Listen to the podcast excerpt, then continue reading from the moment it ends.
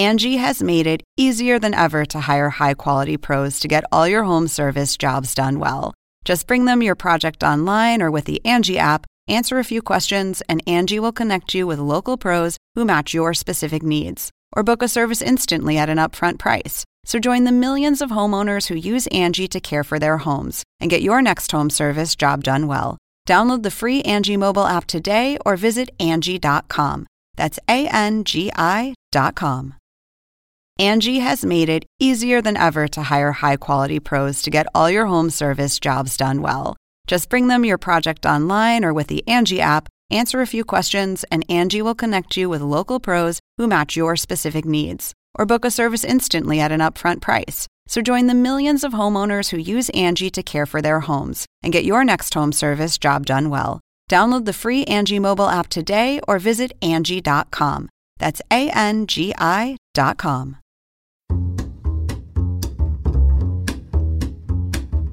When you hear that tune, you know you've wandered into the steam room, and we're glad you did.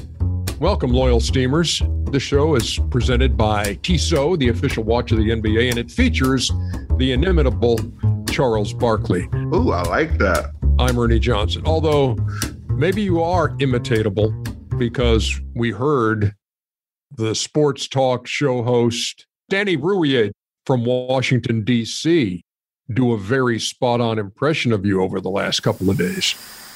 This the first half analysis. The half of basketball was played. That's not the whole game. That's half the game.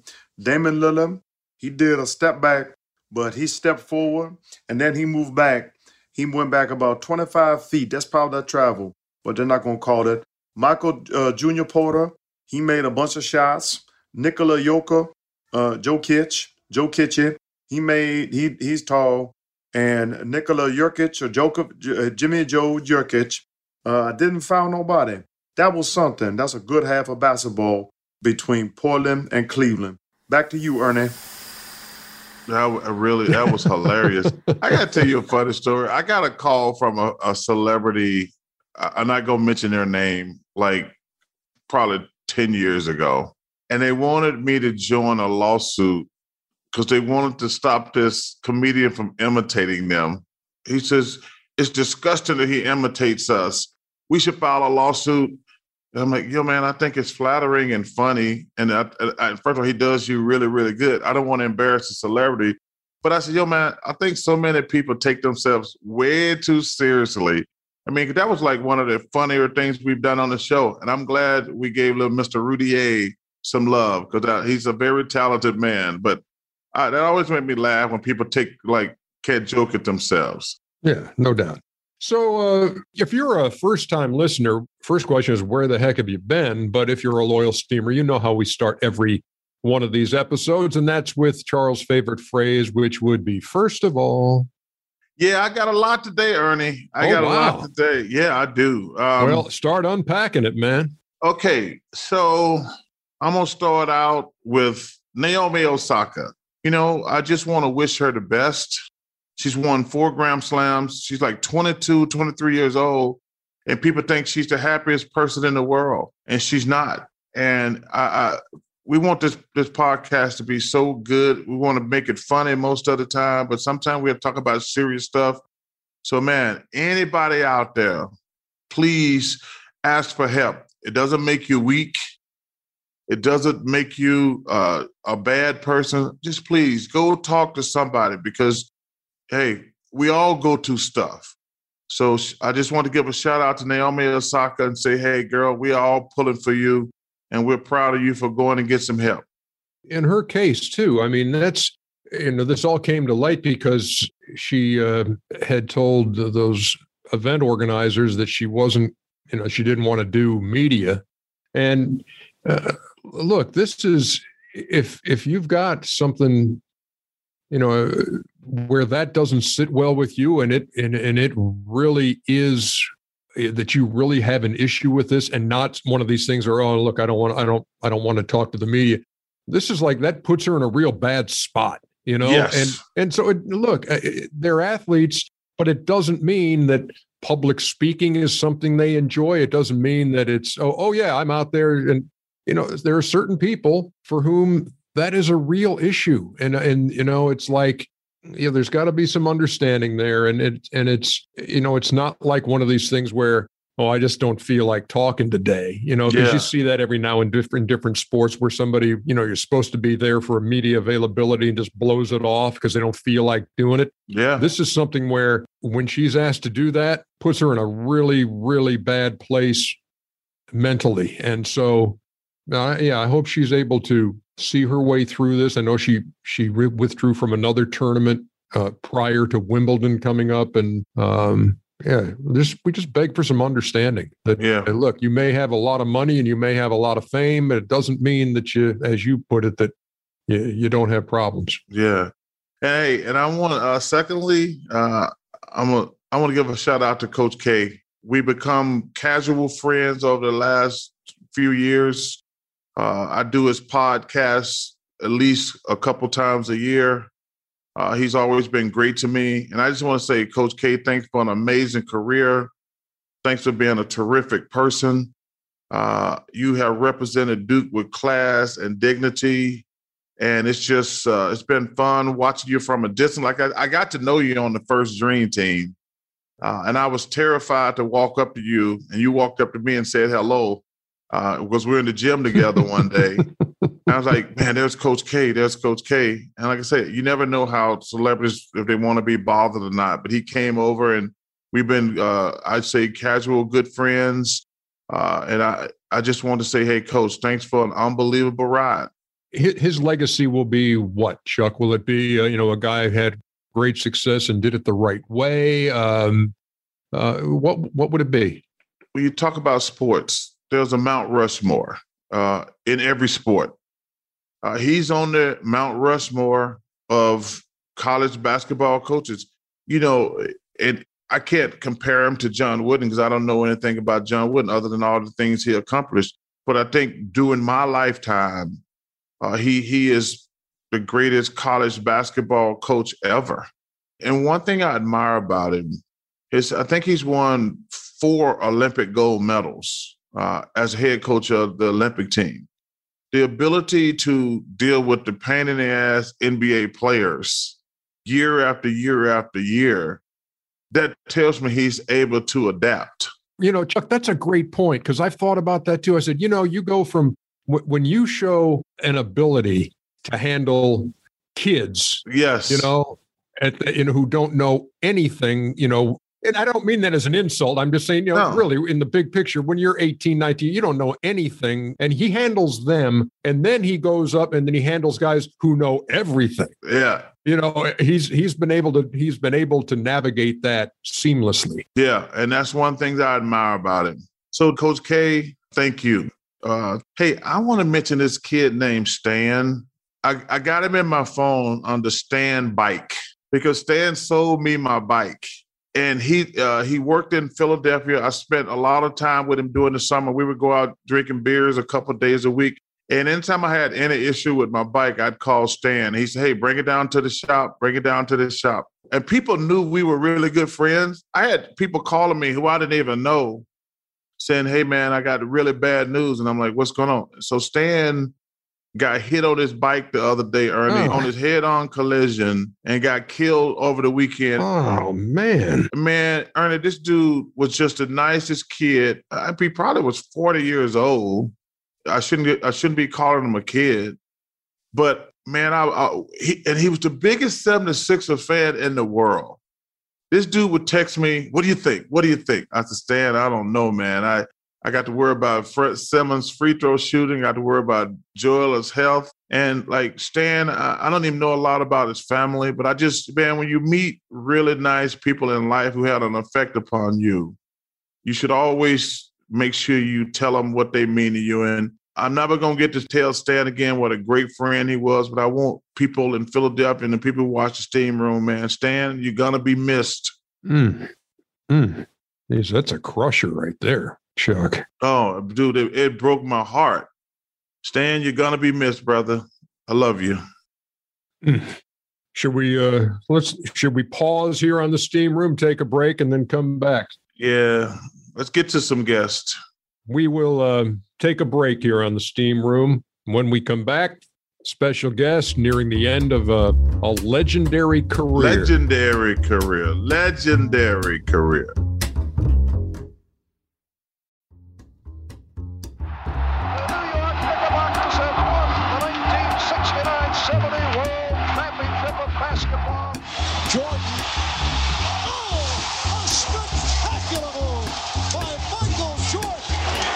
Reggie Miller in an animated discussion with Spike Lee. I don't think that Spike realizes he's not in the game.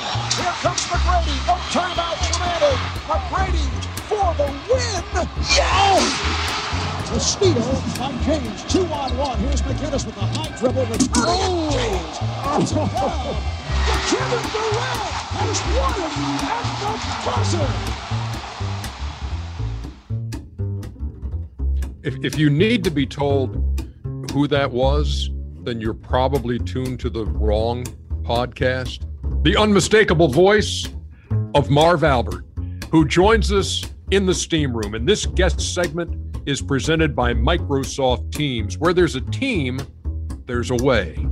Marv Albert, his career drawing to a close at the end of these playoffs. Man, it's just wonderful, Marv, to have you with us today.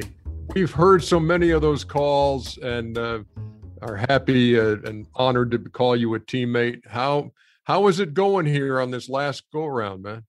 First of all, great to be with you and Charles in the steam room.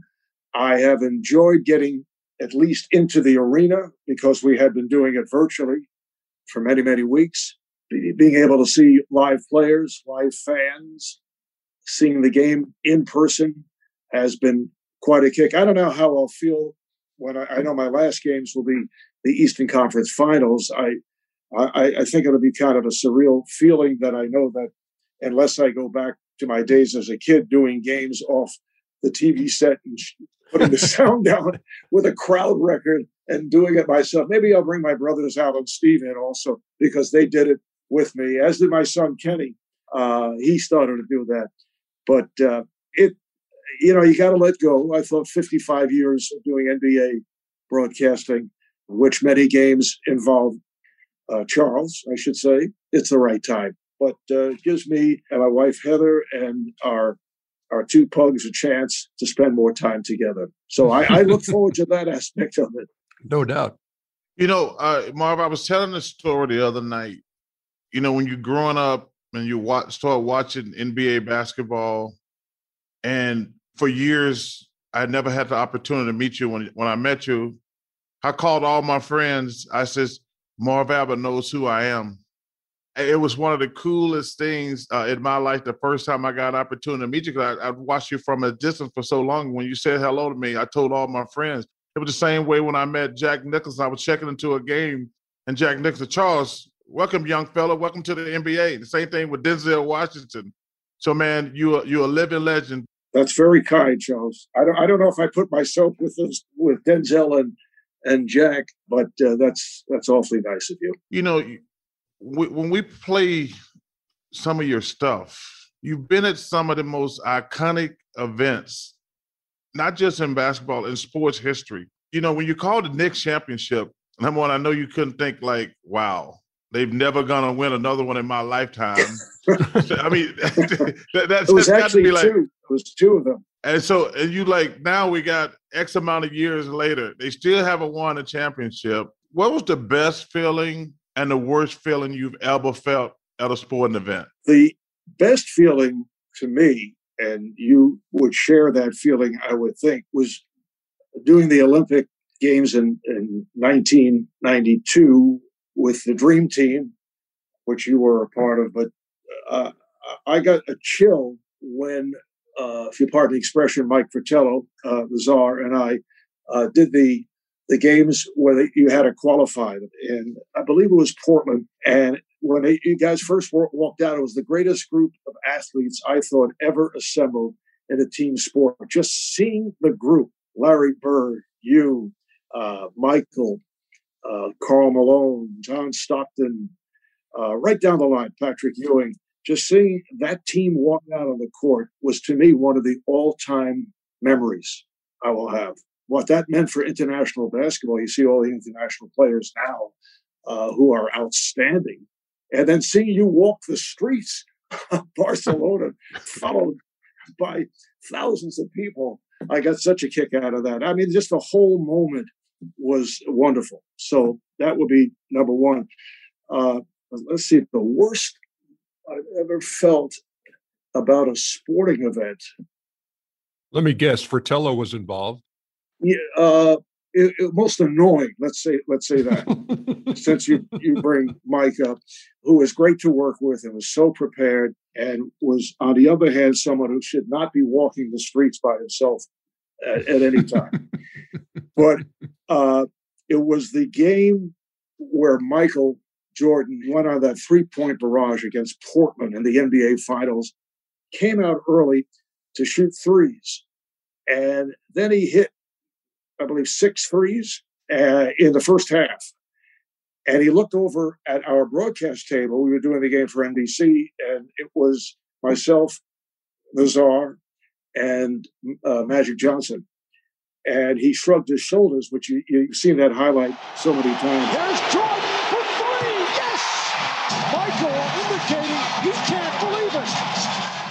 And uh, he was really, he was looking at uh, Magic. You know, he was saying, I, I don't believe I'm doing this. And the czar would said, no, he's looking at me. You know, wanted to take credit uh. for this little movement that Mike made. That would that's probably the saddest moment in a broadcaster ever had because he still to this day feels that he was uh, getting uh, the recognition of Michael actually knew who he was and cared about it. Marv, uh, who was the most important person in your broadcasting career who whether they you you wanted to be like them or they gave you your first like big time job? Who's the most give me a list of the people who have made you one of the best to ever do it. Well there are two there are two announcers. Uh, I, I wanted to be a sportscaster from the third grade on. I remember writing a composition one of those what do you want to do when you grow up so i was actually you know practicing off TVs. I would listen on shortwave radio because I did NHL for many years to uh, some of the great announcers in uh, Canada, like Danny Gallivan and Foster Hewitt. And I, I pick it up on a shortwave radio, if you remember those. You don't? oh, yeah. Uh, I, I pick up broadcast, baseball broadcast like that. But uh, there was one or two people, one in particular, his name is Marty Glickman, who actually was an Olympic runner he was on the team in 36 with Jesse Owens in wow. Berlin. He guided me to go to Syracuse University, where they have the Newhouse School of Broadcasting, and, and took an interest in my career. He listened to my tapes. Uh, he hired me out of college, and I was his writer and back announcer, and he gave me a break.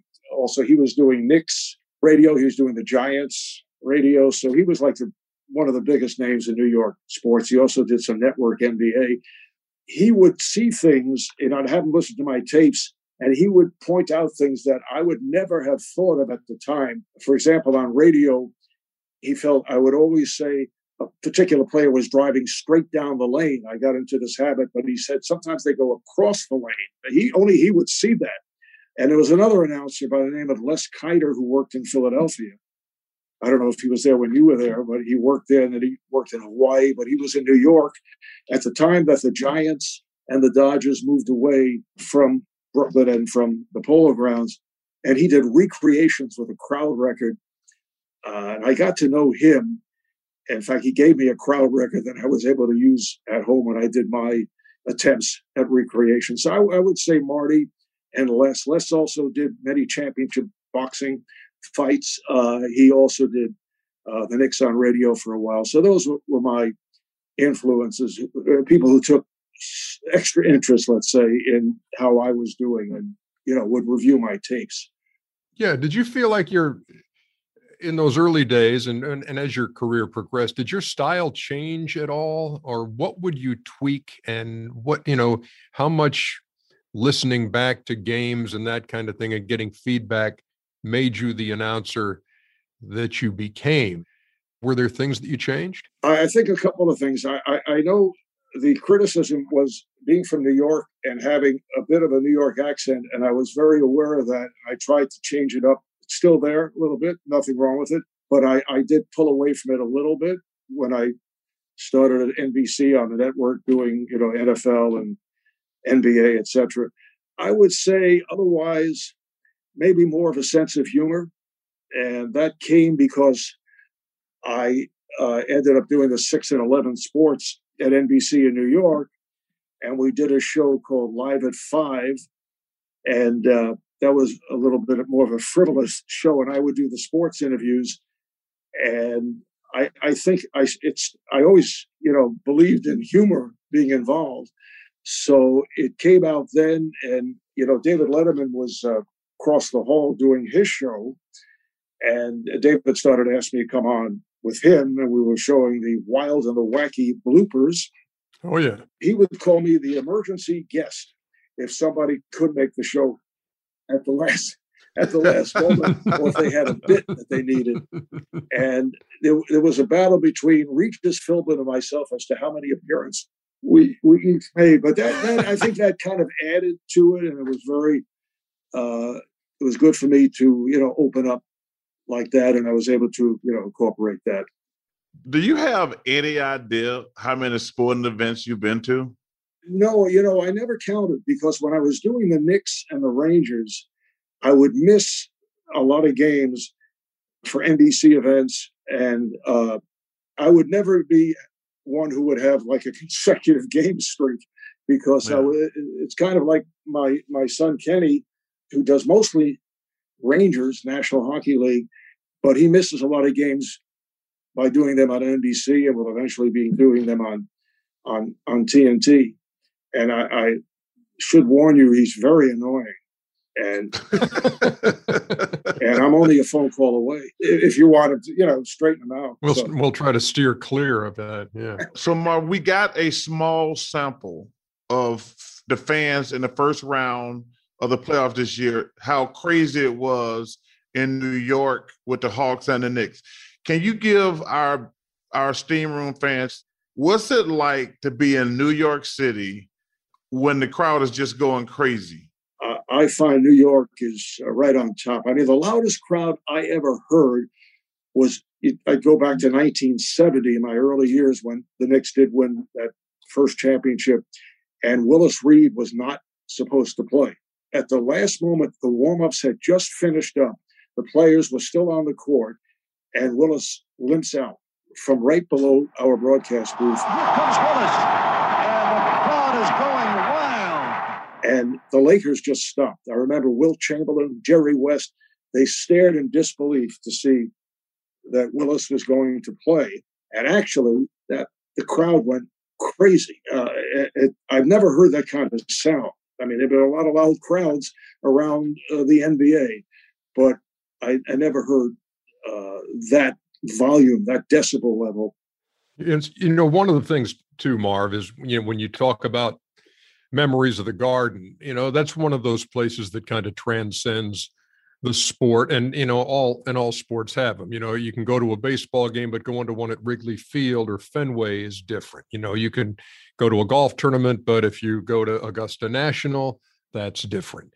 You can go to a tennis match but when you go to wimbledon that's different and it, it was i have such great memories of being there with you uh, in the in the time on tnt when we actually had uh, wimbledon and and Jim Huber there as well, you know, and just Jim Courier was there. But that was that was a special time too. That was and that was one of those things, Marv. I think when you were like, like, look, I'm known for this and I'm known for this, but here's an opportunity to do this. What was what are your fondest memories of being able to be at the at the All England Club?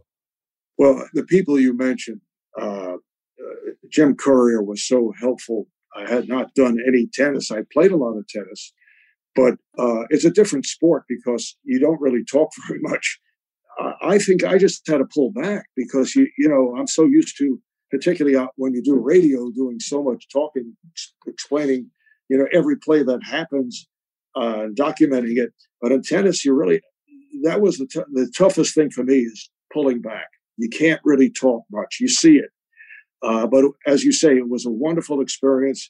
What I remember most is being driven over and listening uh, to the British announcers who were superb and calling tennis matches on radio. it, it was unbelievable. That was my that was my my main memory, which also brings me back to my younger days. We played a lot of ping pong. I still do. And uh, my brothers and I, we'd set up in our basement. Two of us would play, and the other would be broadcasting the ping pong match which uh, was a great test and skill of talking as fast as possible. Albert with a forehand, Albert with a backhand. Now Albert with a forehand. Oh, drop shot, Albert. And my mother would be screaming downstairs, "What are you guys yelling about?" Yeah, sure. And then my brother Al, who had a little bit of a temper, would throw his racket against the wall. Uh, so we we had some explosives there also. Hey, Chuck, you know what I remember most of all from our time at Wimbledon together with with Marv and Jim Huber and the guys? We had there was always a breakfast uh, in the in the hotel restaurant, and, and when you're over there, there's always it's kind of like things you don't normally see but I always I made it a habit of having the like the, the they like the queen yeah, and the yeah. king. no, I no, I had I, I, made it a habit of having the waitress bring a, a huge bowl of stewed prunes over to Marv's table every yeah. time I saw him sitting by himself, and he'd uh, get this uh, uh. quizzical look on his face. What is you know? And, and, then she pointed me over in the corner. I just give Marv a wave. Yeah, was, they were delicious, Ernie. Yeah. There's some more coming your way. Yeah. yeah. Well, I got two two questions for you. Number one, what is your favorite sport? And secondly, give me the because I, I am not going to say one because I, I don't think that's fair. Give me a list of five of the greatest you've ever seen play broadcast in person. Favorite sport is the NBA. I've always, I mean, from the days I would play, you know, three on three in the schoolyard in Brooklyn. Uh, couldn't go left. Still can't go left, Charles. It's very sad. Neither can Magic Johnson, so don't worry about it. yeah, but uh, I, I, would say doing NBA basketballs clearly, and the five greatest athletes that I've ever say broadcast. Yes, yes. Well, it would be Michael and Magic. It, there, there's so many more. Though. Wayne Gretzky, I did, you know, when I was doing uh, doing hockey. Tom Brady, when I did NFL. Larry Bird, I, I, might put in there too. Kareem, I'm cheating. I'm going further than uh, five. No, you no, you talk about you talk about an impossible question to answer, yeah. given the number of of you know high profile marquee athletes you've covered. Good gracious, yeah, that's that would be impossible. Hey, where okay, where'd yes come from? Gets it to LeBron for three for the win. Yes! LeBron James at the buzzer. Okay, how how'd that start as we as we begin to wind down here? We'd be playing ball in the schoolyard, and uh, there's always someone actually doing doing the play by play of the game as we're playing. It wasn't me. I was actually pretty shy, and a friend of mine would mimic a uh, referee at the time in the NBA by the name of Sid Borgia. Sid had all kinds of gyrations. And when someone would go to the basket and score and get fouled, he would go, yes, and it counts. And I just happened to throw in the yes. I remember it was a Knick playoff game against Philadelphia, and Dick Barnett hit one of his fallback baby jumpers from an impossible angle, and I happened to say yes, you know. And then I incorporated it every once in a while, and people started to uh, repeat it to me if they saw me at the garden. and players would say, you know, during warm-ups, they look over and say, yes, you know. So I I would use it for, you know, a shot that's drilled, a three-pointer, and you don't want to overuse it. So it just became part of the nomenclature. Has a player ever got mad at you? Yes. yes. yes. yes. Oh yeah. Coaches too. Uh, when I did the Knicks, uh, even though I was doing local, uh, I always believed in being objective. And sometimes that was not appreciated, particularly in the Knick down years. So yeah, that that happens. I mean, it's okay. I, I, I understand, but sometimes you have to ask certain questions. Not not that you're always right in asking those questions, but uh, it, I would say it happened more in basketball, where I know coaches and uh, general managers were a little upset, who are now my friends, incidentally. Uh, I'm very close with several of these people who used to object. hey, Marv, thanks for taking a chunk out of your day, man, to join us. And uh, thank you. We are uh, appreciative of, of the the work you've done for so so many years. And good luck the rest of the way man. I hope they're all long series so we get more games from you. Yes. Thank you so much. That was awesome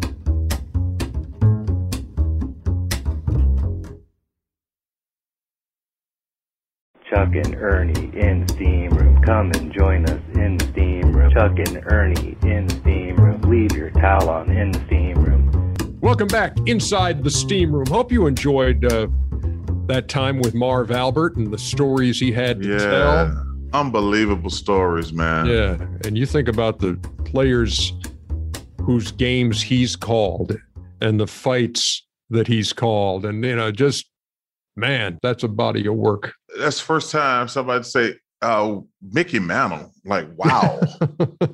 we, we, talk about Willie Mays and things like that. You're like, wow, Hank Aaron. I mean, well, you had the pleasure of being around Hank Aaron, but man, just just the things he's been around. What a great career. For sure. Uh, we always wrap up the steam room old school. We go to Chuck's answering machine, and only one call this week, but it's a good one. That's what I'm told. Let's hear it. You've reached Charles Barkley. Leave a message, America. Hi, my name is Mr. Richardson. I'm a fourth grade African American teacher on Long Island reason I'm reading out to your show is because I have incorporated so many parts of your show into my daily teaching, and I just wanted to share with you guys and tell you what I do. Basically, I have like a little talk show on Friday called Inside Room 305. Kids get assigned roles. It rotates the kids every week. And they have to write a little paragraph about something we did during the week. So one kid handles the reading, the math, what we did in a couple specials. And obviously, you know, some kids just aren't into reading. So we've incorporated some segments called First of All, which is if you're up in front of the room, after you do like what we learned, what the read alouds about this week or what we did in math, you get to do a First of All segment where you get to talk about whatever you want. And these kids, some of them who hate writing, I'm like, yo, I want to do, I got to do First of All because I want to get up there and talk about Fortnite for like a minute or 2K or cheerleading or, you know, they're playing an instrument. And then one kid is my EJ because everyone wants to be the EJ. The EJ is the leader of the show who sits in the middle and put, okay, now you go and you go and you go like they run it. So that's the leadership spot, and everyone wants to be. Can I be EJ this week? Who gets to be the EJ this week? You know, because they know they're in charge. They get to run it. They welcome everyone in the audience. They close out. We have a little segment. It's so much fun. And it's so funny because I've had them start talk to each other. Don't look at the audience because I realize, you know, it's it's easier when they're talking to people and they get louder, and it's it's so cool. And we included Shaqtin' a Fool we added that on the end, and that was where anyone can get up and talk about something that's ever embarrassed them. I always go with one of my history things, and then they can just laugh at their mistakes and learn from their mistakes. I've stolen so much and put it into my classroom over the years. And I said, oh, let me reach out and just let them know that some of the stuff you do has been used in a certain way. Anyway, again, my name is Mr. Richardson. I'm a teacher out on the end of Long Island. I appreciate it. I love the show. I love having that pod to listen to in the morning when I'm driving my kids everywhere. Thank you so much. Have a great day. Bye. Wow.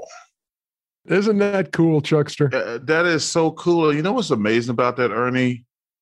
I've been a big proponent of the notion that everybody's going to be great at academics. Uh, is is a misfortunate way to look at life. And if you're a teacher, like I give you a perfect example. My brother Daryl, who had all type of issues and drugs and died at a young age. You could try to crank up your car, and within five minutes, he could tell you like, "Well, this is not working." I'm like, "Dude, how you know that?" He said, "I don't have any idea how I know that." He had no mechanical training, but he loved reading about cars and how they work and everything. So when you got a teacher like this who's like, "My job is to help you, not say do it this way," that that to me, uh, he, he's a, that's a perfect teacher right there. You know what? Uh, let's talk to the perfect teacher then. Oh, he, are you serious? Yeah. James Richardson is uh, is joining us here on the Steam Room.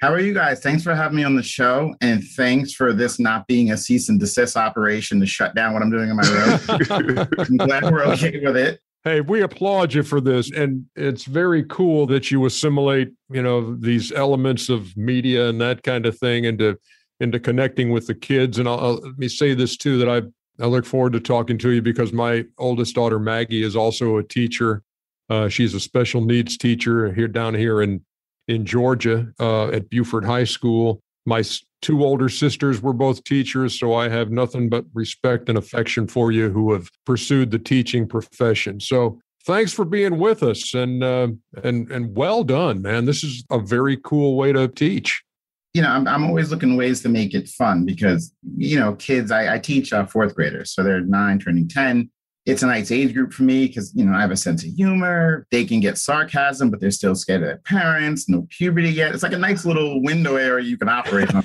And then you know I can make it fun. I can I can do different things to keep them engaged because you know they have the attention span of like a tumbleweed, so they're gone quick.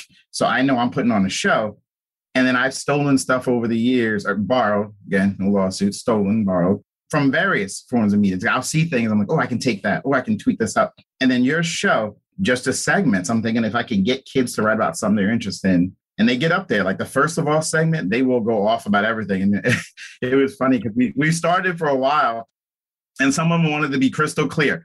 If I talk about my mom and dad and about how they don't let me do stuff, are you going to tell them? I'm like, I'm not going to say nothing. We're going to, it's like Vegas in here. Shut down. Don't worry about it. You say what you want. So they'll get up there my dad won't let me do my mom. it's cute, but they they write it out and then we chat it and everything. I added um a Kenny's pictures thing where like someone's segment had to be about stuff we learned during the week. So they'll put something up that we did and they have to talk about the picture in a ditch because they'll be on the smart board behind them. I also do an EJ stat of the day, which is basically as we research nonfiction books, they have to research interesting facts that no one knows. Most of them pull things about animals or whatever and they have just a bunch of facts that all the kids hear and go, oh my, that's cool. We didn't know that, you know, this kind of thing. So it's like a lot I've incorporated over the years and and and, stolen it. Uh, it's great. They really love it. Well, number one, uh, I'm proud of the fact that we need more black male teachers. So, number one, congratulations on your career choice. That's something that we we've been talking about for years. So, number one, I'm proud of you. Who influenced you to be a teacher? I, I, I remember coming. I, I didn't know what I wanted to be when I grow up, grow up basically. I'm out of high school. I'm thinking about it. I'm not really sure. Um, I was back and forth with a few things. I wanted to be a comedian at one point because I thought I was funny. I was like, oh, I could do this. But then my girlfriend, who now is my wife, suggested, you know, you like working with kids because the kids in the neighborhood, I always talk to them and play with them. And I got along with them and I helped them with things. She said, oh, you should be a teacher. And even then, I'm like, eh, I don't know. Went to college, everything. I'm doing the thing. And I'm still unsure. I went upstate New York because I'm, I'm in New York. And in college, you get opportunity to go into a local school and I practice, you know, get in front of the room. And it just hit the second I got in front of them, I was like, oh, this is it. Because I knew, like I said, the sarcasm, the jokes, I'm putting on a show and I can make it fun and engaging. So then I just turned into Mr. Richardson, which is like not even me. It's like me turned up to six, like 10. Like I'm just, I get wild and, but it keeps them engaged and it's just fun. And I enjoyed it. Like I said, 21 years I've been doing it. I love it. I, I really do. Well, I, I want to tell you, and, and I said before I knew you were coming on, nice surprise. You to me is what makes teachers special because your job is to find a way to relate to your kids. You know, I had three teachers, Miss Hills, Miss Turk, and Miss Robinson, who had a huge effect on my life.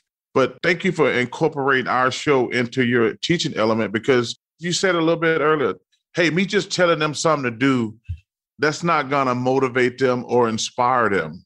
And the way you changed your or did some did some tweaks to your curriculum, a lot of your kids, man, owe you a lot of success down the line. Thank you. That's that's nice to say. Thank you for saying that.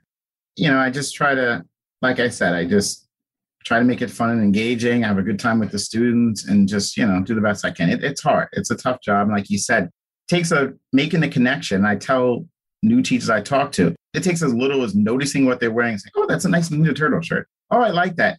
And they're hooked. He can't, you know, he's he's interested in what I like. Even though, and it, you know, when I had my own kids who were younger, my youngest is 10 now, is actually the same age as the kids in my room. I will, but before I even had kids, I would just turn on like Nickelodeon, Disney, and just try to see what's popping. Like, what, what are they into now to somehow tweak that into what I'm doing so, you know, it keeps their attention. When you first introduced this, James, to a bunch of fourth graders are they saying like look i don't watch the nba or i don't know what you're talking about or how did you show them that this is what you're this is the direction you're going? I started doing this four or five years ago. Different versions. I've added recent things as you guys have added new stuff for me to take. But i used to write plays and have the kids perform it. I do role plays. Kids act things out. So we do enough things where they're up out of their seat doing interactive things where this is just kind of the norm for Mr. Richardson's room. So then it was just a simple matter of like, okay, let's do like a talk show. Because sometimes I used to do, I do a talk show called The Morning Show with Mr. Richardson, which is just me in front of the room. I'm teaching a subject, but I pretend it's like a talk show. A kid announces me, I come around the corner, they get to say my first name, like Jimmy Richardson. Uh, and then a kid gets to be my guest on the show, and the topic is double digit multiplication, whatever. kid sits down, and I usually pick a kid who can just, some of them get better at it, but early on, it's the kids who can kind of ad lib. So I don't have to say, you say this, and I'll say this, and whatever. The point is, I do so much of that. Like the Boston Tea Party we did two weeks ago, we snuck through the building and completely trashed the room. Like we threw things around the room, made it look like we were sneaking on the boats. The point is, we've done so much wild things that this isn't that hard of a, uh, yeah, all right, this is what he's doing now. I mean, this feels, this tracks, you know, and then we just kind of jump up into it. So, and then explaining different segments, usually I kind of go over it with him. I'll model it, I'll get in front of the room and I'll vent about stuff that I don't like, which will make them laugh because I think of something current about the building that I don't like. Why can't we have this? We should have, you know, more recess and stuff. They get all excited. Model the pictures and model the things with um, a, an embarrassing moment. Like you show it, and then this is something I personally can't start until later in the year because early in the year they're way too shy for this kind of thing. But by the end of the year, midway, December, January, they're so used to getting up doing this kind of weird stuff, it just fits. Awesome. Hey, well done. Thank you for the support. Yeah, we appreciate the message which sparked this conversation and which gives us a, an opportunity to give a salute to you and all the educators out there who are showing up every day and stretching your brain to say, okay, how am I going to reach out? So well done, man. We appreciate you spending some time in the steam room. Thank you guys for having me. I got to see Marv. This is like the New York. This is just wow. Like, no, thank you, brother. Thank you. Keep doing your thing. I love it. Thank you so much for having me. Chuckster, wasn't that a great uh, wasn't that a great surprise guest right there? It was a fantastic surprise guest. And I just want to say, number one, I love him being a fan of the show and for the support. But also, man, you teachers, man, I can't imagine what y'all have been through this year trying to make this in person, virtual, who got computer access. Uh, shout out to all the teachers out there, man. I know it's been a crazy year, but I think guys like that that's that that's what a teacher is right there. Yeah, I, I just uh, applaud the creativity and the uh, you know just always thinking about how can I make this better? How can I connect uh, even yes. better? And what's yes. gonna and what's gonna resonate with these kids? That's uh, that's what a teacher is. That's a gift right there. That's for sure. And uh, and for us, the steam room is always the gift that keeps on. Oh, Ernie, can I say one more loyal thing? Steamers. no, you can't. You're I, not I a say, guest. No, no, you, no, say, you're done. You're done. You're no, done no, talking. No, no, we have Ernie, no more time. It, no, no, I, I got Chuckster. No. Chuck's Ernie, messing with you. No, I know, I know, Ernie. I just want to tell you, man. Uh, I've been with you for 20 years. I want to cr- congratulate you on winning the Emmy. Uh, well deserved, man. I, I can't you. thank you for all your hard work. I mean, I'm working with them other two dummies who already been late already. nah. We appreciate you being our teacher every night. No, shoot, I appreciate I appreciate that, Chuckster, and you know that uh, you know. Then the show won two Emmys on. Uh, that was my first of all. Again, man, I just want to thank every single person who works on our show to make it a success. I mean, I. Uh, uh so I just want to say thank you to every single person who's cut a piece of tape, uh, who's a cameraman, a director, a producer, uh, the, the, the runners, everybody. So just thank y'all. Yeah, it's a great point of pride for all of us anytime the show gets recognized. And so, uh, for anybody who works on it in any role, come forward. Everybody's on the same level of the podium, man. It's like yes. we're all a team and nobody's job is more important than anybody else's. And we certainly enjoy the recognition from our peers. And so yes. that's that's very cool. All right that's it for for this time. We got a we got a few days off from our playoff coverage too, so a couple a little free time for you, Chuckster, and I hope you enjoy it and use it use it to the best uh, possible way. Uh, fairways and greens, baby, fairways and greens. and from what I hear, that's all you've been about lately. All right, y'all. Thanks for listening to the Steam Room. It has been our pleasure, and uh, spread the word. We need as many loyal steamers as we can, and we hope that uh, this has maybe just been a, a little bright spot in your day. Maybe. You know, that might be a stretch, but maybe you enjoyed it. So thanks for listening. We'll see you next time. Right, Chuck? Yes, sir. Later.